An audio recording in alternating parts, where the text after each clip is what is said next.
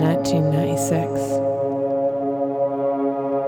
Damn if things ever changed around here. Since writing you that last letter, I've managed to fuck my life up to a point of almost no return. I guess it all started a few months ago, in the middle of April. Julie and I had been invited to this party, Zach, one of my new stepbrothers, was throwing to launch his new magazine, The Bumpkin Trash. The only reason we were really going was because we were both stoked on his friend, this beautiful boy from New York named Reese. When we got there, the party hadn't started, and there were some guys standing in the back alley. We started talking to them and decided to go in because they were friends of Reese. Apparently, the equipment hadn't shown up yet, so one of the guys offered to drive home and get his. Because nothing was happening, they asked Shaylee and me to go with them. Having nothing else to do, we did.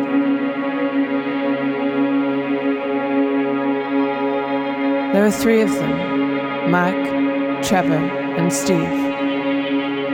I had the original assumption that these boys were like all other ravers. Trevor was a DJ, and when he slipped in a CD, I was expecting some booming and nauseating techno. However, Pulp began to play, the three of them started singing along. They were so funny. Julie and I were in hysterics the whole time. It seemed too good to be true. Some funny, friendly, not so bad looking guys who were into the same music as myself. Anyway, we got back to the party and it was really bad. After about a half hour, Trevor suggested that we drive down to Jericho and go to the beach.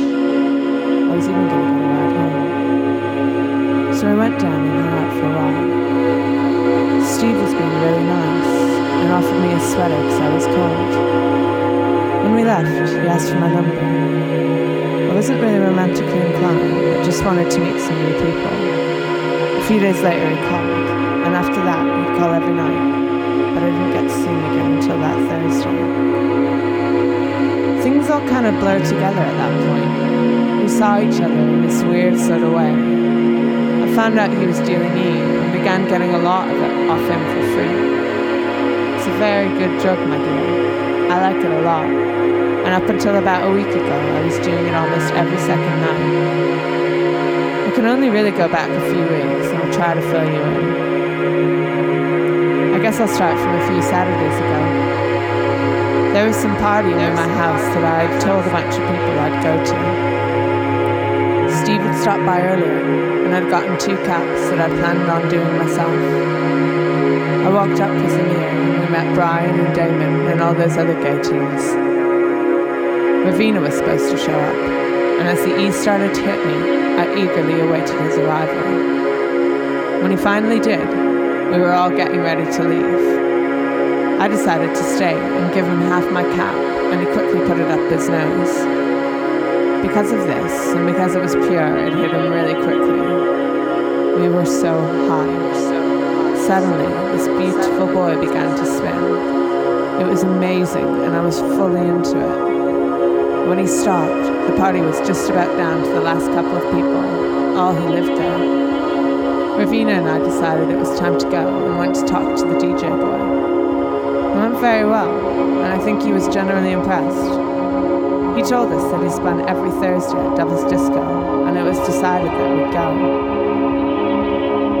That Saturday, Nikki came over, and we had plans to go to some party at the World with Ravina. I was in a really bad mood. There was no more money in my bank machine, and neither Steve nor Trevor were home. I'd no drugs, and it was the first time in ages that I was really feeling the come down of E.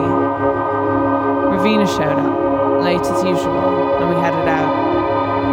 Him and his friend had already done some mess and were all fucked up. They offered me some, but I don't do that shit, especially after I've been told it's been cut with heroin. So we get down to the club at about midnight, and it's just starting.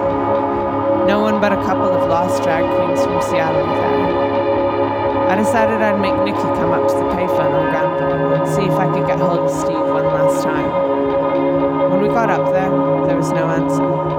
Bus was coming and I just got on. not wanting to continue the night if I was going to be straight. I had to work the next day, and knew that if I didn't do any E, I would be exhausted and unable to function. So I came home and slept and spent a horribly grueling day at work. Saturday was a long day at work. I'd decided that I would go home and get some sleep. This was all fine until Damon called and reminded me that I'd promised him and Brian that I'd meet them at celebrities. It was true, so I headed down around 11. There's nothing worse than celebrities on a Saturday night. Bad music, bad people. It's like trying to dance to Z95.3 FM while at Electric Circus. One would expect Monika Deol to come prancing off the stage at any given moment. I left pretty early, at around midnight, with all the intention of going home and falling asleep. But who should I run into on my way out? Steve. He somehow managed to coax me into going back to his place to smoke a joint. I ended up staying until about four and messing around with him. This wasn't that great. By this time, I was well over the guy, and having any sort of sexual relationship with him kind of grossed me out. Oh wow. And besides, he's so fucking gay, it's not funny. So I get in a cab to come home. It's beginning to be light out, and those fucking birds were chirping away. It's funny. In the daytime, those birds are so nice, but when the sun is coming up and you're on your way home from the night and you know you have to be at work in a few hours, there's nothing more annoying. I always try to get home before it gets light out, but I hardly ever manage. It's especially hard in the summer when the nights are so short.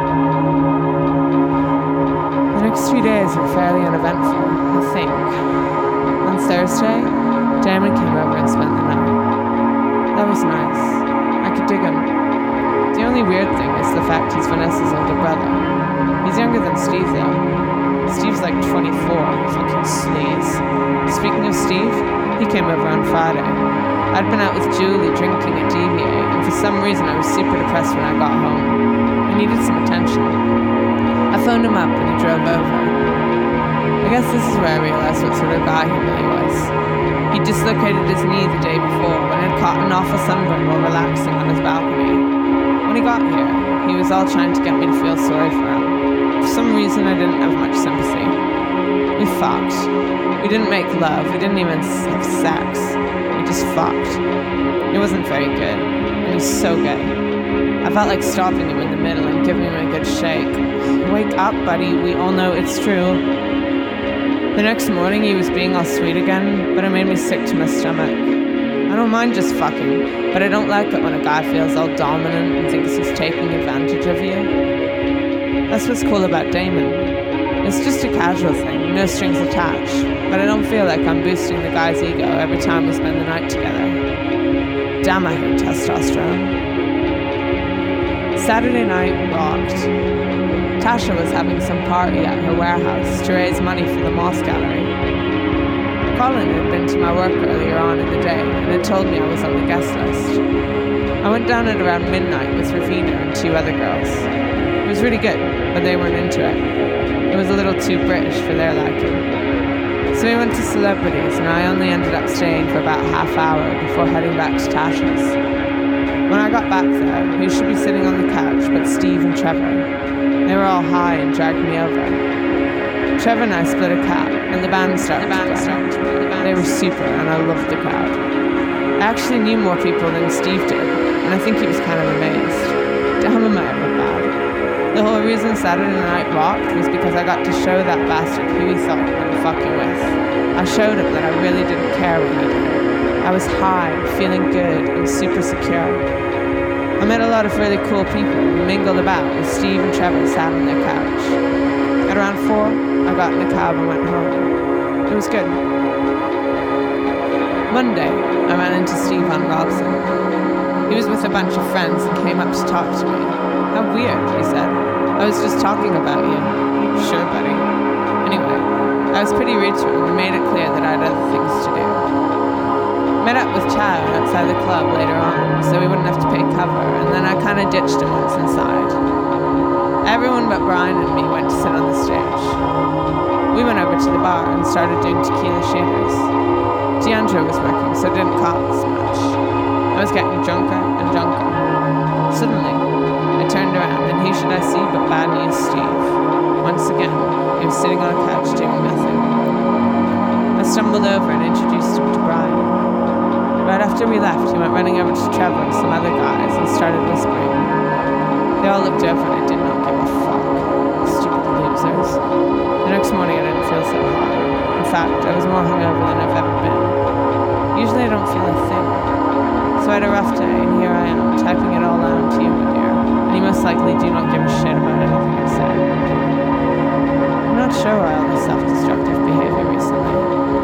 Ecstasy makes me feel good. It's just so much easier to deal with things when I'm high. Pretty lame reason, I know, but I just don't care anymore. I haven't done it for a few days though, and I feel fine, reasonably at least. It is a better drug than any others I've tried. It gives you the confidence and happiness of coke without the shitty come down. So that's my life. I have no idea where I'm going. During this whole time, I've also been doing modeling, and I really like it. I don't get paid. But I get free haircuts and photos. To be able to make money off my looks. Horrible, huh? Prostituting myself in front of the camera like that. But am I worth anything else? All I have to do is read back on what I've just described, and it all makes sense.